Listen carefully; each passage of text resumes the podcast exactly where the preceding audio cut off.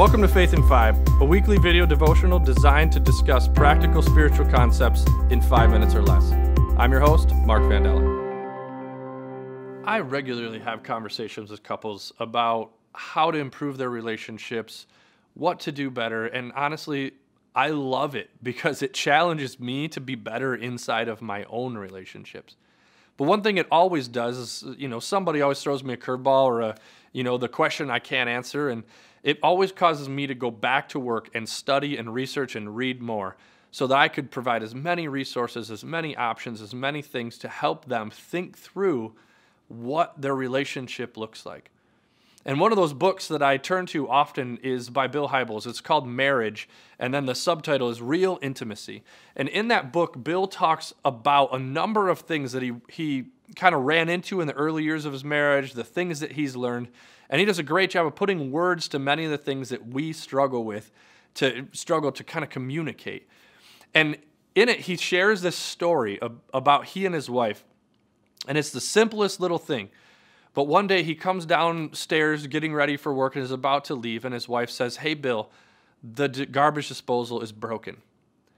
And he says, Great, sounds good. Why don't you call somebody to fix it while I'm gone? And when I'm home, you know, we'll talk about it and make sure it gets taken care of. And he said he looked across the room and realized that was not the right thing to say because he was raised in a home that you basically, if something was fixed, you called the appropriate person to fix it. He was raised that why waste money and time fixing things you don't understand. But his wife was raised in a home where dad and brothers always fixed things. And so when he said, Yeah, why don't you just call somebody? She thought, Isn't that your job to fix it? Not even your job to call, but it's your job to fix it. That's what that's what you do. And he said in that moment, it turned into this big fight. The, the littlest thing, a garbage disposal, blew up into a huge fight because they had different ideas, different experiences, and different upbringings. See, it doesn't matter if it's a garbage disposal, a clean counter, whether or not the toilet seat's up or down, uh, whether your car is clean, or heaven forbid, what's for dinner right? We have these issues, we have these disagreements in any of our relationships, whether they're marriage relationships, kid relationships, or friend relationships. We all have a series of different experiences, different natural wirings, and, and different skills and abilities that we bring to the table. And apart, we have these these two separate things. And and me as a person by myself, there's some things I'm good at, some things I'm not good at. And if you put all those things, let's say there's different elements, let's say there's five different main elements of life, and they're all spokes on a wheel. There are things that are like that spoke goes all the way out to the edge of the wheel for me because it's something I'm good at. But there are several, probably more than than not, things that aren't that I'm not very good at. And so that meter, that spoke is not all the way. And so I have these flat spots on my wheel. But if I take two different people with different upbringings, different skills, different wirings, and I put them together, maybe some of their spokes go out further in the places that mine don't, and I have a more complete full circle wheel.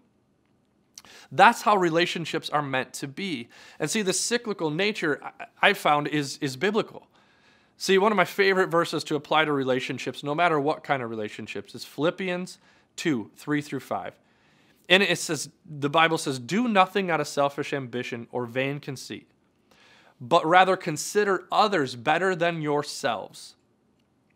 See, if, if we put other people in front of ourselves, we look beyond our own interests and we look to serve others, then when we do that, we take two separate people and we make this full circle. The Bible goes on to say, verse 5 says, You should be more like the way Jesus approached this world. You should be more like Jesus. And that's a tall order, I understand. But alone, we have these flat spots, right? But together, we have a better chance of filling out, filling in those gaps and rounding out ourselves.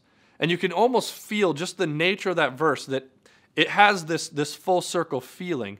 Because if I, if you're interested in making your relationships more well rounded, then if you apply this principle, if I serve you, if I serve others, and I ask, What can I do for you? I put myself aside long enough. I ask, What can I do for you?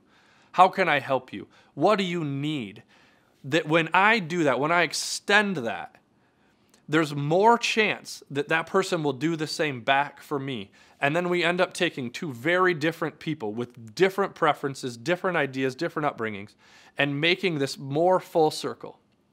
If you, if this week, if you want to improve your relationships, I would encourage you to, to look for the places that you can apply this verse. Actually, live out Philippians 2 3 through 5. Look for the places where you can serve. And when you do so, I can almost guarantee that you will start to experience more of this full circle, more of these gaps in your life being filled, and you will feel more well rounded in the life that you live. Go out this week and give it a shot, give it a try in all of your relationships. Thanks for tuning in. If you want to follow us each week, click here to subscribe. And if you want to take it a little bit further, click here for discussion materials.